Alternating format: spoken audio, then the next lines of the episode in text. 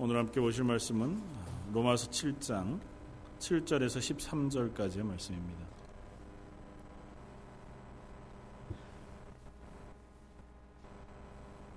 로마서 7장 7절에서 13절까지의 말씀입니다.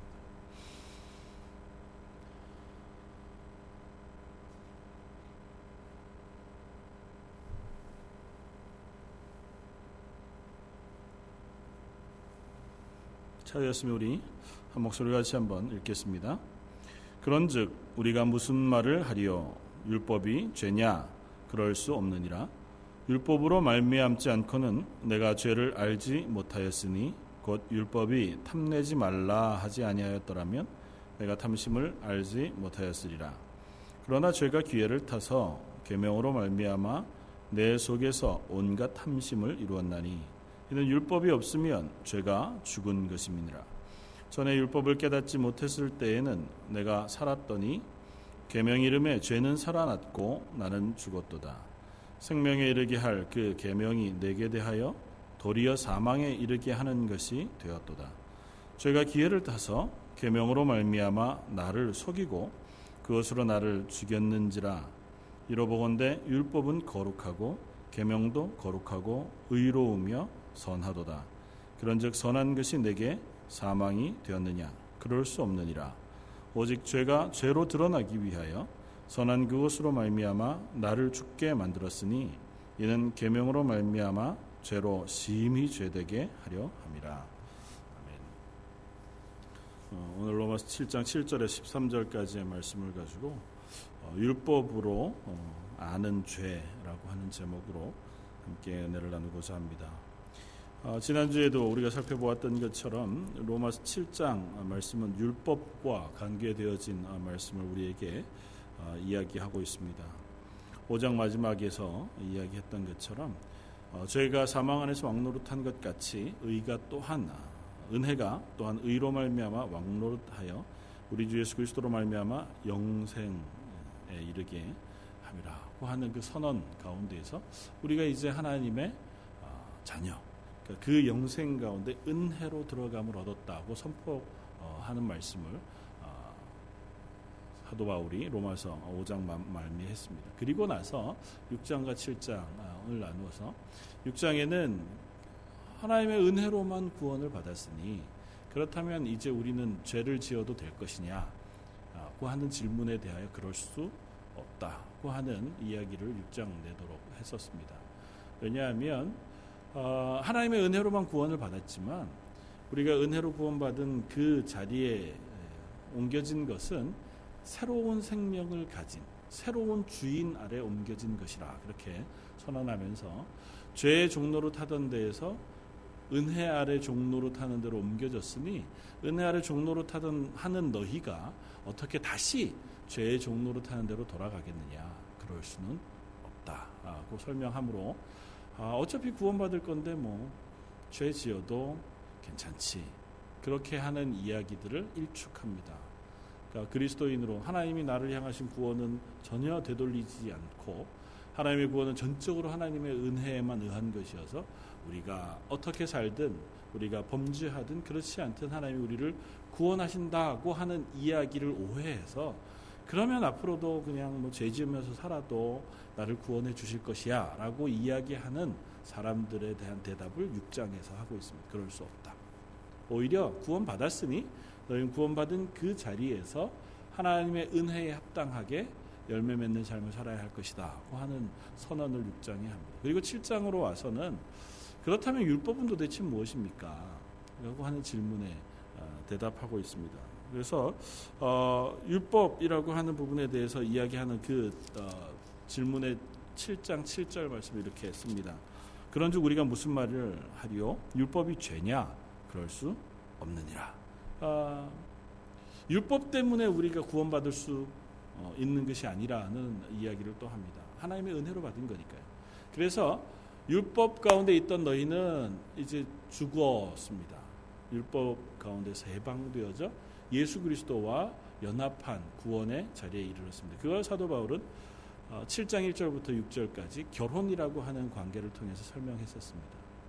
이전엔 너희가 율법과 결혼했었어요. 그래서 율법이 살아있는 동안에는 너희가 그 율법 아래에서 밖에는 살 수 없었어요.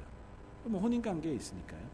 어, 그런데 어, 혼인 관계에 있었던 그 관계가 한 사람이 죽고 나면 이제 혼인 관계로 묶여져 있는 의무가 사라진다는 겁니다. 예수님께서 십자가상에서 어, 우리의 모든 죄를 지시고 율법을 완성하시며 죽으셨던 그때 우리는 예수님과 함께 죽음으로 율법이 그 자리에서 죽임을 당했다는 겁니다. 그래서 우리는 율법으로부터 해방되어 예수님과 연합하여 새로운 결혼 관계 속에 들어온 게 된 거죠. 교회는 예수의 신부와 같은 비유로 이해해도 좋을 겁니다. 그래서 이제는 우리가 구원받은 사람으로 아, 예수님과 연합되어진 구원의 자리에 옮겨져 왔습니다. 그러니까 이제 이런 질문을 할 수 있는 거예요. 그러면 도대체 율법은 무슨 의미가 있었냐? 율법 그거 자체가 죄냐? 율법 그것이 우리를 묶고 있는 동안에는 우리가 구원받을 수 없었는데 그걸부터 벗어지고 나니까 이제 하나님의 구원의 은혜 안에 들어왔다고 하면 율법에 묶여 있는 것이 마치 이전에 죄의 종로로 타던 것과 똑같이 율법이 죄냐 그렇게 묻는 겁니다. 거기에 대하여 오늘 7절부터 13절까지는 그럴 수 없다. 율법은 선하다고 이야기하는 이야기를 하고 있습니다. 그래서 오늘 얘기는 그것입니다. 율법은 악하지 않다. 율법은 선하다. 그리고 그 선한 율법이 오히려 우리에게 더 죄인 되게 만든 어, 영향을 미쳤다. 뭐 영향을 미쳤다고 얘기하기엔 좀 그렇고요. 우리가 죄인인 것을 발견하게 했다고 하는 것이 이 7장 7절부터 13절까지의 진술의 예, 말씀입니다. 먼저 이것을 우리가 살펴보길 원합니다. 그러면 율법이 죄냐? 그럴 수 없느니라고 하는 이 진술에 따라서 율법 자체가 어, 선하고 바른 것인 것을 먼저 확인할 필요가 있습니다. 율법은 일단 12절 말씀에 보면 이로 보건대 율법은 거룩하고 계명도 거룩하고 의로우며 선하다고 하는 것이 사도 바울의 진술입니다.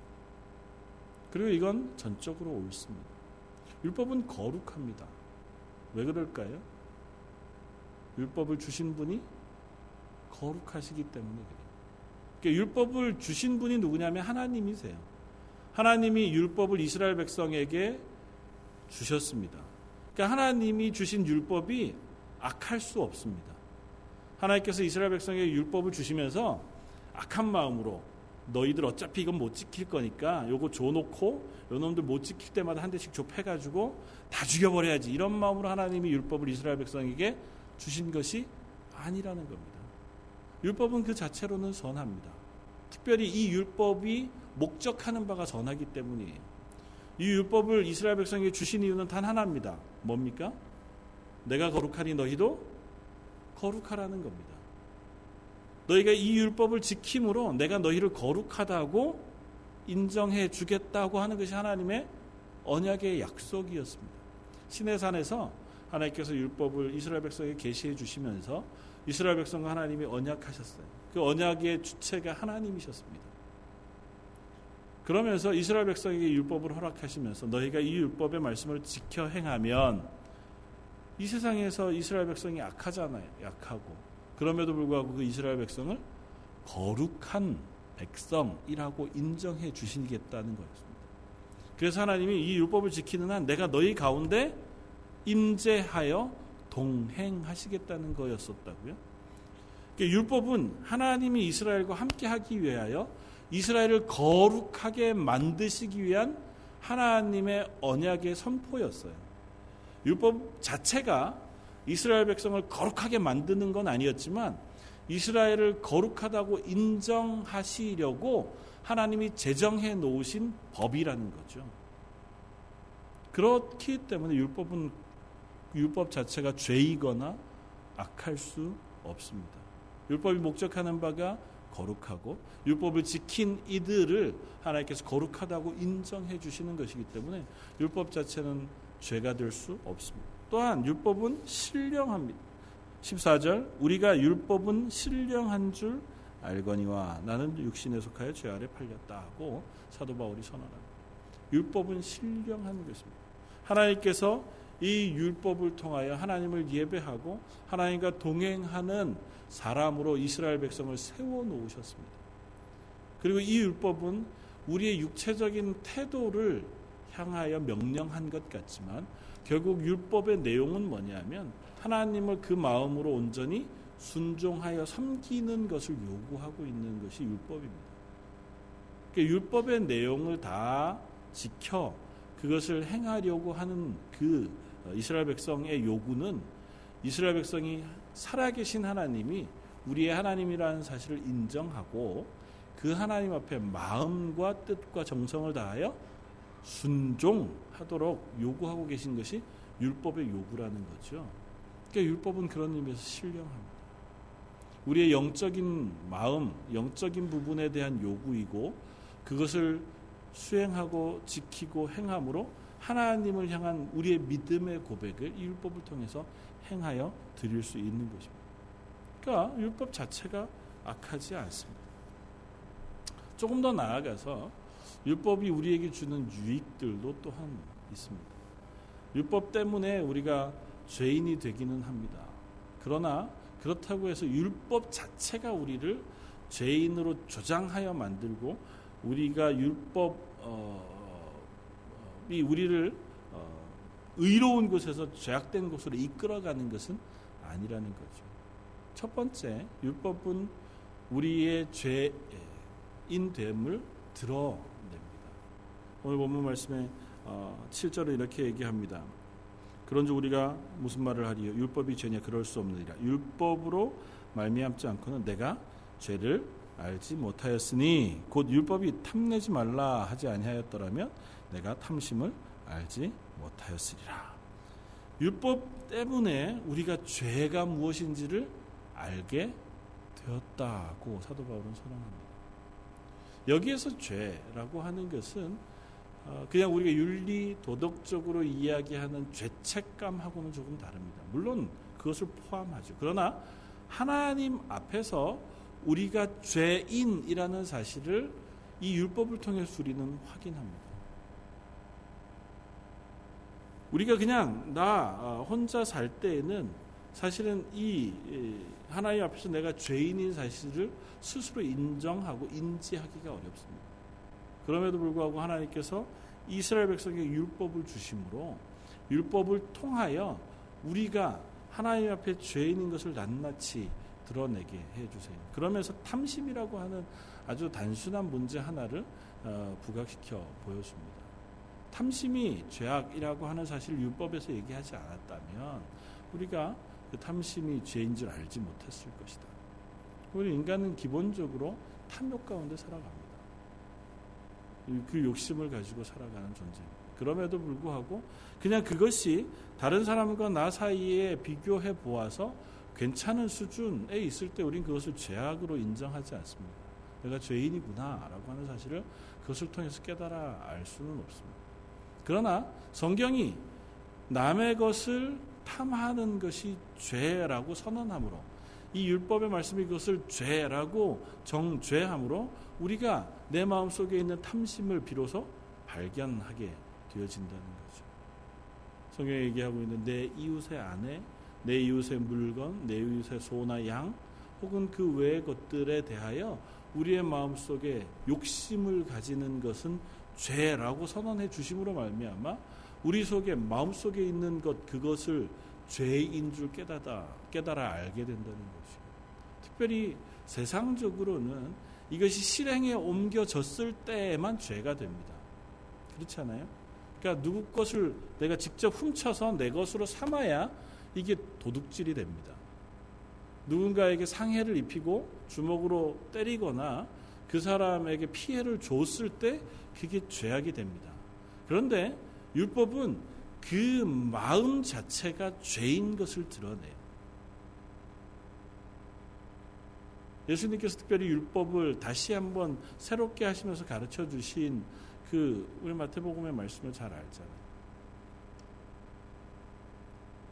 살인하지 말라 고 하는 것이 누군가에게 상해를 입혀 그 사람을 죽일 때만 살인한 것이 아니라 형제를 향하여 욕하고 그 마음에 분노함을 품어 그 사람에 대한 분노를 쏟아낼 마음을 먹는 것 자체가 그를 살인하는 것과 같다고 말씀하신다.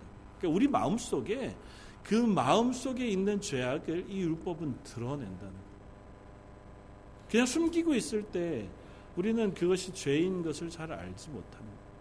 그러나 성경 말씀을 쭉 읽어가면서 하나님 우리들에게 거룩하게 살라고 요구하고 우리를 향하여 요청하신 신앙 그리스도인의 삶에 대해서 우리가 읽어가다가 보면 제일 먼저는 이런 반응이 나오죠. 아 진짜 예수 잘 믿기 참 어렵다. 왜냐하면 우리에게 요구되어지는 수준이 너무 높기 때문에 우리 마음 속에 그냥 저 속에 그냥 숨겨놓고 있으면 아무것도 아닌 문제예요. 이 세상 살아가는 데는 그게 아무런 문제가 되지 않습니다. 오히려 뭐 그런 것도 정도쯤은 가지고 사는 것이 정상적인 삶이에요. 그리고 어느 정도 이 경계선을 넘나들면서 살아야 좀 스펙타클하고 우리 속에 어, 어떤 흥분이나 즐거움이 생기는 그런 인생을 또 살아가는 어, 것이 어쩌면 이 세상의 삶입니다. 그런데 성경은 뭐라고 얘기하냐면 그 마음을 먹는 것 자체가 우리 속에 있는 죄로 인한 것이라고 하는 사실을 말씀해 주세요. 그래서 우리는 뭘 발견하냐면 아 내가 죄의 욕심, 죄의 소욕, 죄를 지으려고 하는 마음을 가지고 있는 존재구나라고 하는 것을 깨닫게 된다. 율법의 역할은 그것이라는 겁니다. 율법을 통해서 우리가 발견하게 되는 것은 아, 내가 죄를 지을 수 있는 그 욕심이 내 속에 가득한 존재이구나를 발견하게 된다. 그것이 없을 때는 그런 그렇지 않은 줄 알았어요. 그것이 없을 때는 그것에 대해서 생각해 보지도 않았습니다. 율법에서 말하지 않았다면 그 정도쯤은 그냥 인간이 살아가는데 양해 가능한 것 정도쯤이라고 생각해요. 탐심 특별히 그렇잖아요. 마음에 무엇인가 남의 것에 대한 욕심을 갖는 것 그것 자체가 죄는 아니잖아요. 그 실행으로 옮겼느냐 그렇지 않느냐를 따지지 마음에 누구 무엇인가에 대한 욕심을 갖는 것 오히려 그걸 가지라고 얘기하잖아요 이 세상은 그게 있어야 발전할 수 있고 그게 있어야 스스로 개발하고 그게 있어야 조금 더 다음 단계로 나아갈 수 있다고 얘기한다고요. 그런데 성경은 그 탐심 자체가 죄라고 얘기합니다. 그래서 우리가 그게 죄인 줄 알게 되었다고 얘기한다. 그러니까 이 율법을 통해서 우리가 확인할 수 있는 것은 죄라고 하는 것 자체, 그것 내가 행했느냐 안 했느냐라고 하는 조문으로 이 율법에 어, 필요가 있는 것이 아니고 그것을 통해서 나라는 존재가 하나님 앞에서 죄인이라는 사실을 깨닫게 되겠습니다. 조금 더 적극적으로는 하나님 앞에서 죄는 정확하게 하나님의 뜻에 어긋나는 것을 죄라고 얘기해요. 그러니까 내가 생각하기에 인간 사회에서 스스로 그냥 통용되어 오듯이 윤리적이고 도덕적인 그 규범에서 벗어나는 것을 죄라고 얘기하지 않고 하나님의 명령과 하나님의 뜻 그것을 벗어나는 것을 죄라고 얘기한다. 하마르티아라고 하는 히브리어는 그런 뜻이에요. 관역을 벗어나다. 그러니까 하나님께서 말씀해 놓으신 그 관역을 벗어나는 모든 것이 죄인 거예요. 그래서 하나님을 하나님으로 섬기지 않는 것이 죄입니다. 하나님 이외에 다른 신을 섬기는 것이 그래서 죄예요. 이 세상의 도덕적이고 율법, 윤리적인 부분에서 종교가 다르다고 죄라고 얘기하지 않잖아요. 그렇지 않습니까? 불교를 믿는 분들이 천주교 신부님들을 향해서 어우 천주교는 죄인이야라고 얘기하지 않잖아요. 그래서 오히려 세상은 그걸 포용력이 있다고 인정해 줍니다. 아, 야, 참 종교는 저래야 돼. 아, 다 사랑하잖아. 자기 종교가 아니어도 다 사랑하잖아. 근데 왜 굳이 기독교는 그 종교들을 인정하지 않습니까? 그들을 미워하지 않아요. 그런데 왜 그걸 인정하지 않냐면 성경이 얘기하는 것. 하나님 앞에서 하나님 외에 다른 신을 섬기는 것이 죄라고 말씀하기 때문에 그것이 죄가 되는 거예요. 그러니까 하나님의 뜻에 어긋나는 것이 죄인 것을 율법을 통해서 우리가 확인하는 거예요. 말씀을 통해서 확인하는 거예요. 그렇지 않고 자연인인 우리가 그것을 다 확인해서 내가 죄인이다라고 인정하게 되지 않는다는 것이죠. 조금 더 나아가게, 나아가서 구절을 이렇게 얘기합니다. 전에 율법을 깨닫지 못했을 때에는 내가 살았더니 율법이 이름에 죄는 살아나고 나는 죽었다고 고백합니다. 특별히 바리새인이었던 이 사도 바울이 자기의 경험 상태로 어, 아마 고백하면서 이야기하는 것일 수 있을 것 같아요. 이 율법 어, 이전에 하나님 말씀이 내 속에 온전히 어, 임하기 이전에 성령을 통해서 하나님의 뜻을 완전히 깨닫기 전에 그는 스스로가 살아 있었습니다. 아, 나는 잘 사는 사람인 줄 알았어요. 남들과 비교해 보았을 때 나는 괜찮은 존재였습니다. 하나님 앞에서. 그렇잖아요. 그래서 우리가 지난주에도 살펴보지만 바리새인들은 늘상 남들과 나를 구별해냈다. 저 죄인들과 그렇지 않은 우리를 구별했다. 율법은 그런 의미에서 우리에게 죄를 더 입혀주는 것이라고 얘기합니다. 죄가 더 죄되게 했다고 하는 사도 바울의 이 고백이 바로 그렇습니다. 율법의 깊은 그 하나님의 뜻 그리고 그 의미를 내가 깨닫기 전에는 이 율법이 오히려 이 율법을 지키는 바리새인들 혹은 율법을 지키는 이들에게 더욱더 큰 죄가 됐어요. 그것이 남과 나를 구별하는 죄가 됐고 내가 교만하게 되어지는 죄가 됐습니다. 그땐 내가 살아 있었어요. 나는 이걸 지키는 존재니까. 남들과 비교해 봐서 나는 더 괜찮은 존재였어요. 나는 살아 있었어요. 그런데 하나님의 성령이 내게 임하시고 비로소 내가 그 율법의 본 뜻을 깨닫게 되어지면서 어떻게 돼요? 율법은 살아나고 나는 죽게 됐다고 아, 내가 죽을 수밖에 없는 죄인이야. 내가 율법을 지킨다고 하면서 그것으로 인하여 오히려 더 하나님의 뜻을 어기고 하나님 앞에서 순종하지 못한 사람이었구나. 내가 율법으로 인하여 오히려 사람을 미워하고 나를 교만하게 교만한 위치에 세워놓았구나고 하는 사실을 비로소 깨닫게 된다는 겁니다. 그래서 오히려 내가 겸손히 나를 낮추는 자리에 내려갈 수 있게 되었다는 것. 저와 여러분들도 마찬가지입니다. 하나님의 말씀을 대할 때 우리가 이 자리에 어, 서는 것을 고백합니다. 그리고 필연적으로 우리는 이 자리에 서야 합니다. 하나님의 말씀 앞에 그리스도인 그리고 성도로서 그 신앙의 깊이가 자라가면 자라갈수록 제일 처음 이야기하는 것이 겸손입니다. 왜 그러냐 하면 하나님의 말씀을 알면 알수록 하나님의 은혜를 경험하면 할수록 제일 먼저 고백하게 되는 것은 나는 죄인이라는 사실이거든요. 사도 바울이 얘기하는 것처럼 내가 죄인 중에 괴수라고 하는 고백이 그 속에 임한 성령으로 인하여 깨닫게 되어진 첫 탄식이고 고백일 수밖에 없습니다. 로마서 7장 24절에서 얘기하는 오호라 나는 곤고한 사람이라고 하는 고백 역시 마찬가지입니다. 하나님의 은혜가 내게 임함으로 비로소 우리 속에서 올라오는 탄식과 애통함이 바로 그것입니다. 하나님의 구원의 은혜로 인하여 내가 하나님의 자녀 되었지만 그 하나님의 은혜를 받은 나의 모습을 비추어 보았을 때 나는 얼마나 큰 죄인이던가라고 하는 사실을 우리는 비로소 고백하고 알게 되어진다는 거예요. 하나님의 은혜가 임하지 않은 사람은 그 자리에 서지 않습니다. 하나님의 구원의 은혜의 감격 속에 빠지지 못한 사람들은 그 자리까지 나아가지 못합니다. 그래서 교회는 직분자들을 세울 때에 하나님의 은혜 가운데 더욱 겸손해진 사람들이 서는 것이 직분자라고 이야기합니다. 교회 앞에 더 낮은 자리에서 더 신실하게 교회를 섬겨야 할 사람들이 직분자들입니다. 왜냐하면 그 하나님의 구원의 은혜를 더 깊이 고백하는 사람들이기 때문에 그래서 내가 교만하지 아니하고 겸손한 자리에 내려갈 수 있기 때문에 겸손은 고개를 90도로 숙여 인사한다고 겸손하지 않습니다. 자주 경험하는 바이지만 오히려 너무 과도하게 인사하시는 분들이 교만한 경우가 많아요. 나는 이만큼 인사하는 사람이어서 인사 못하는 사람과는 달라. 인 경우가 우리 인간들 속에는 훨씬 더 많습니다. 나는 적어도 남들에게 막 얘기하지 않아. 최소한 예의를 갖춰서 얘기하고 좋게 선대하고 그럴 줄 아는 사람이야. 그게 오히려 우리를 스스로 구별하게 하는 경우가 참 많습니다. 우리는 죄인이에요.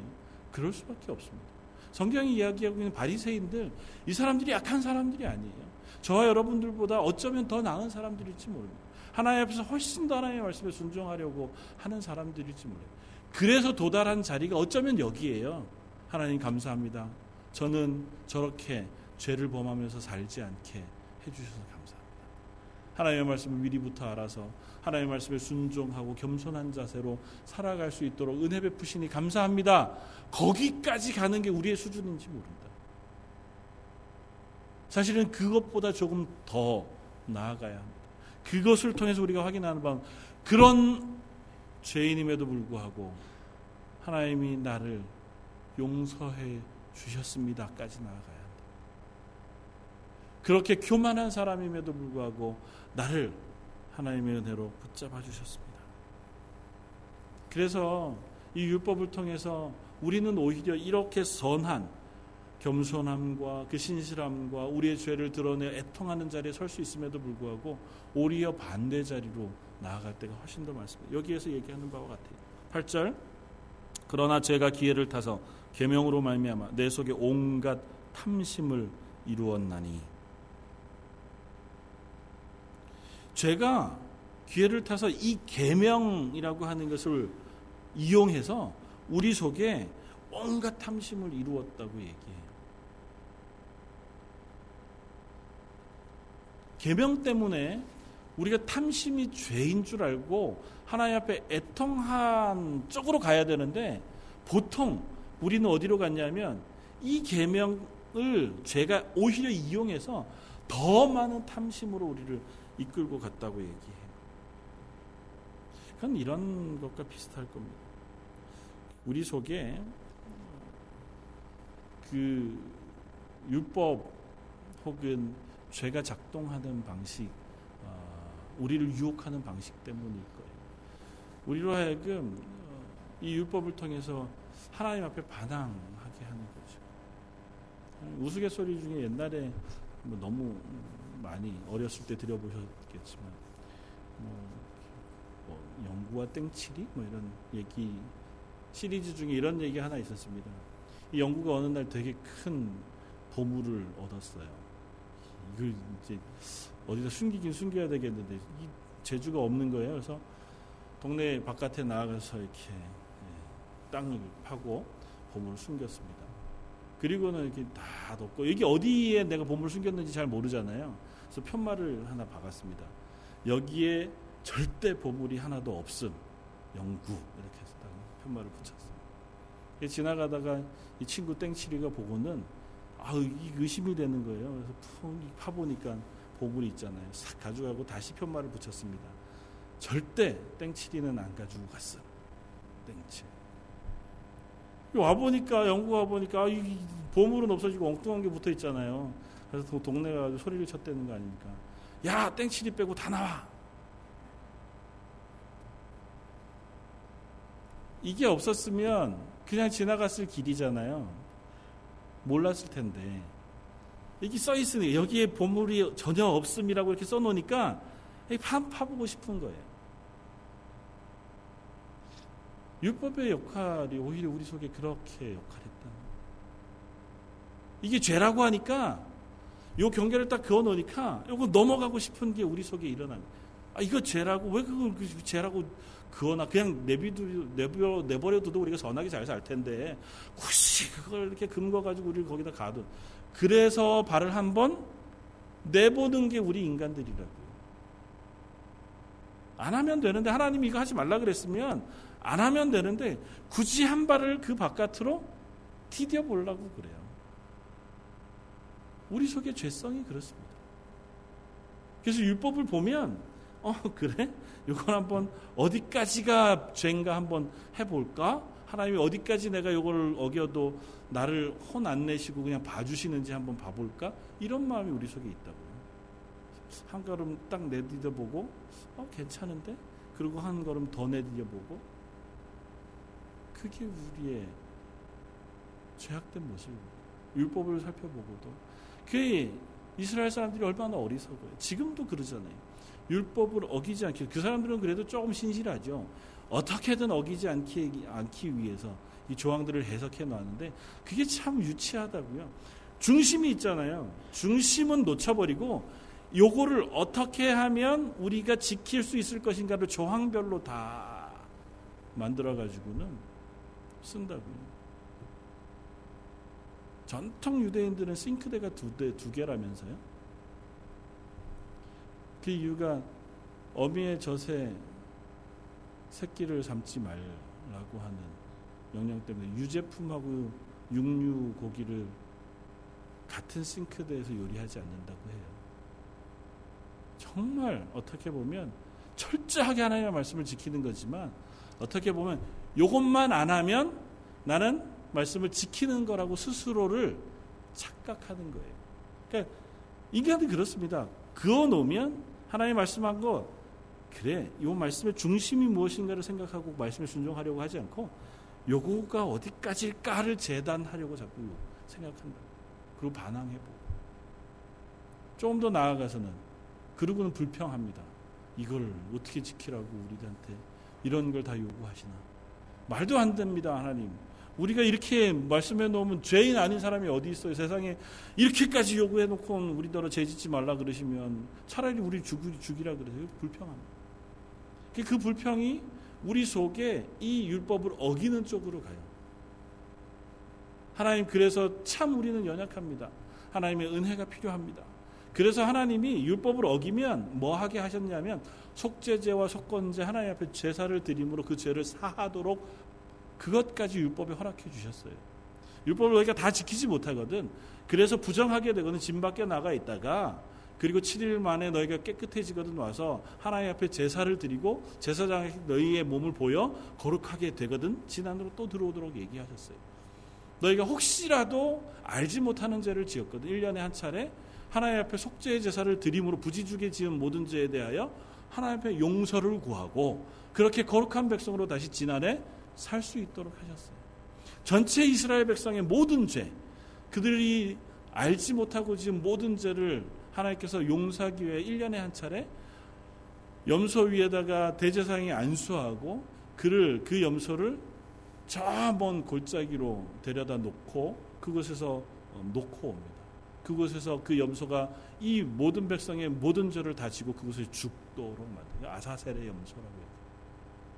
예수님의 죽으심을 예표한 것이지만 하나님 그렇게까지 이스라엘 백성에게 율법으로 해주셨어요. 그러니까 죄를 완벽하게 지어가 아니라 혹시 짓더라도 그걸 어기더라도 하나님 용서하실 수 있는 하나님에게 용서 구할 수 있는 것까지 다 예배해 놓으셨어요. 그러니까 하나님 앞에 하나님 제가 죄인입니다. 이토록 참 연약합니다. 못 지어서 하나님 앞에서 이걸 다 지킬 수 없는 연약한 사람입니다. 그렇게 나와서 하나님의 은혜를 구하고 또 용서를 구하고 하나님의 도우심을 구하는 자리로 와야 되는데 그러지 않고 너무합니다, 하나님. 우리한테 어떻게 이럴 수 있습니까? 하나님 우리에게 복 주시는 거 이거 차라리 복 안 받고 말지. 이렇게 어려운 걸 우리더러 다 말씀하라고 하시면 어떡합니까? 이스라엘 백성이 가나안 땅에 가서 왜 바알과 아세라를 섬겼을까요? 바알과 아세라는 율법을 요구하지 않거든요. 하나님이 하나님의 말씀을 지키면 가나안 땅에서 하늘로부터 복을 쏟으시겠다고 말씀하세요.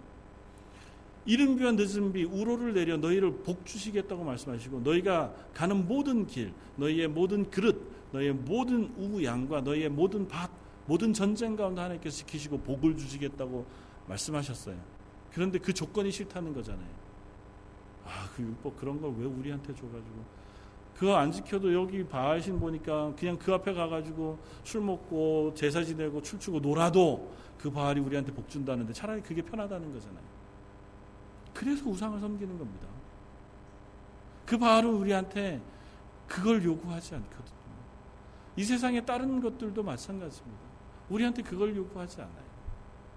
그래서 나는 하나님 말씀을 순종하지 않겠습니다로 가는 거잖아요. 우리가 하나님 섬겨서 좋은 게 뭐 있습니까? 좀 놀아도 게을러도 그래도 우리가 좀 복을 받고 뭐 좀 잘못해도 우리가 좀 용서를 받고 좀 막 살아도 건강하고 뭐 이래야 우리가 좀 복을 받는 건데 하나님 우리한테 너무 많은 걸 요구하십니다. 마치 그런 것 같은 거죠. 의사한테 가가지고 몸이 좀 허약합니다. 그러니까 밥 열심히 드시고 잠 푹 주무시고 운동 열심히 하세요. 아 그런 얘기 누가 못해요? 하나님 앞에서 그 얘기하는 거예요. 하나님 우리가 이 말씀대로 살면 건강하지요. 서로 사랑하고 서로 존경하고 어? 서로 구제해주고 자기 것 내주고 그렇게 모든 것들을 잘 지키며 살면 어, 잘살 수 있죠. 우리가 기대하는 건 그게 아니잖아요. 개판으로 살아도 건강한 거잖아요. 게으르게 살아도 부자가 되는 거고. 그러니까 하나님 앞에서 우리가 그런 것 가지고 불편합니다. 율법은 그렇지 않습니다. 하나님의 뜻은 그렇지 않아요. 하나님은 우리에게 어쩌면 너무 당연한 의사의 말과 비슷합니다. 너희가 서로 사랑하고 너희가 거룩하며 너희가 겸손할 것을 요구해. 그럴 때 하나님이 주시는 은혜들을 체험할 수 있고 너희 공동체가 사랑으로 풍성할 것이라고 말씀하세요. 그리고 그것을 우리가 다 지킬 수 없는 존재인 것을 비로소 깨닫게 되었을 때 하나님 그 위에 예수 그리스도의 십자가의 구원의 은혜를 부어 주시는 겁니다. 오늘 이 율법의 말씀대로 쭉 읽으면서 결국은 우리는 율법을 통해서 결국 내가 죄인인 것을 깨닫게 돼요. 그래서 13절 그런즉 선한 것이 내게 사망이 되었느냐 그럴 수 없느니라. 오직 죄가 죄로 드러나기 위하여 선한 그것으로 말미암아 나를 죽게 만들었으니 이는 계명으로 말미암아 죄로 심히 죄되게 하려 함이라. 이 계명으로 말미암아 내가 죄인인 것을 깨닫게 됐어요. 그 안에 죽을 수밖에 없는 존재인 것을 깨닫게 했어요. 그래서 이게 어디로 간다고요? 25절로 간다고요. 우리 주 예수 그리스도로 말미암아 하나님께 감사하리로다. 그런즉 내 자신이 마음으로는 하나님의 법을 육신으로 어, 육신으로는 죄의 법을 섬기노라. 그러므로 이제 그리스도 예수 안에 있는 자에게 결코 정죄함이 없나니 이것으로 가는 겁니다. 율법으로 인하여 내가 죄인인 것을 철저하게 깨닫게 되어 그리고 그것을 지킬 수 없는 존재인 것을 확인하게 되어 그렇게 되었을 때 하나님 우리에게 쏟아부으신 그럼에도 불구하고 예수 그리스도로 인하여 우리가 그것을 완성하여 하나님의 자녀가 된 그것을 만족시켜 하나님의 의가 되게 하신 그 은혜를 발견하게 하시는 우리로서는 도저히 갈 수 없는 하나님의 자녀된 자리, 하나님의 의롭다고 인정해 주신 하나님의 백성의 자리, 하나님을 동행하여 하나님과 연합하여 하나님의 영광에 충만한 자리까지 올라갈 수 있는 그 자격이 이 모든 것을 통틀어 보았을 때 불가능한데 불가능한데 예수 그리스도로 통하여 우리에게 주셨다고 하는 이야기를 사도 바울이 하는 거예요. 그래서 내가 복음을 부끄러워하지 아니하노니 라고 하는 고백이 사도 바울에게 일어나는. 하나님 앞에서 이 복음은 도무지 내가 하나님 앞에 구원받을 수 없고 도무지 하나님 앞에서 의로워질 수 없으며 도무지 하나님의 그 마음을 만족시켜 드릴 수 없는 죄인인 나를 하나님의 영광의 자리, 하나님의 자녀의 자리, 하나님의 은혜에 충만한 자리로 옮겨 놓으신 것이니 내가 이것을 기뻐한다고 압니다. 사랑 성도 여러분, 저와 여러분들에게도 사도 바울과 같은 고백이 있기를 바랍니다. 이 말씀을 비추어 보면서 우리가 때로는 절망하지만 그것을 넘어서는 하나님의 은혜를 또한 우리가 발견할 수 있기를 바랍니다. 그러면서 하나님 참으로 연약한 저에게 이 말씀을 따라 순종할 수 있는 은혜를 허락해 주십시오. 우리가 예수 그리스도의 구원의 은혜를 입은 사람이라면 우리 속에 성령을 품은 사람들이고 하나님이 그 성령을 통하여 우리에게 은혜와 은사를 부으시겠다고 했습니다. 성령이 은혜와 은사를 부으시면 우리가 하나님의 법에 순종할 수 있습니다. 성령이 우리 속에 역사하시면 우리가 성령의 열매를 맺는 사람들이 되었습니다. 저 여러분들이 그것을 사모하며 우리 속에 그것을 이루어갈 수 있도록 함께 기도하며 나아가는 저 여러분들 되시기를 주님의 이름으로 부탁을 드립니다. 한번 기도하겠습니다. 감사합니다. 하나님께서 우리에게 베푸신 구원의 은혜, 예수 그리스도로 통하여 만족시키신 하나님의 의가 얼마나 놀랍고 큰지요. 그것으로 인하여 우리가 하나님의 자녀 되었습니다. 하나님 이 자녀된 자리에서 하나님 우리에게 허락하신 은혜와 성령의 충만한 능력을 우리 속에 품고 또 누리며 살아가게 하여 주옵소서. 자주 실패할지라도 다시 하나님의 도우심을 구하고 하나님의 은혜 가운데 서서 하나님이 기뻐하시는 자리를 향하여 발걸음 옮겨 나가는 우리 모든 성도들 되게 하여 주옵소서. 오늘 말씀 예수님 이름으로 기도드립니다.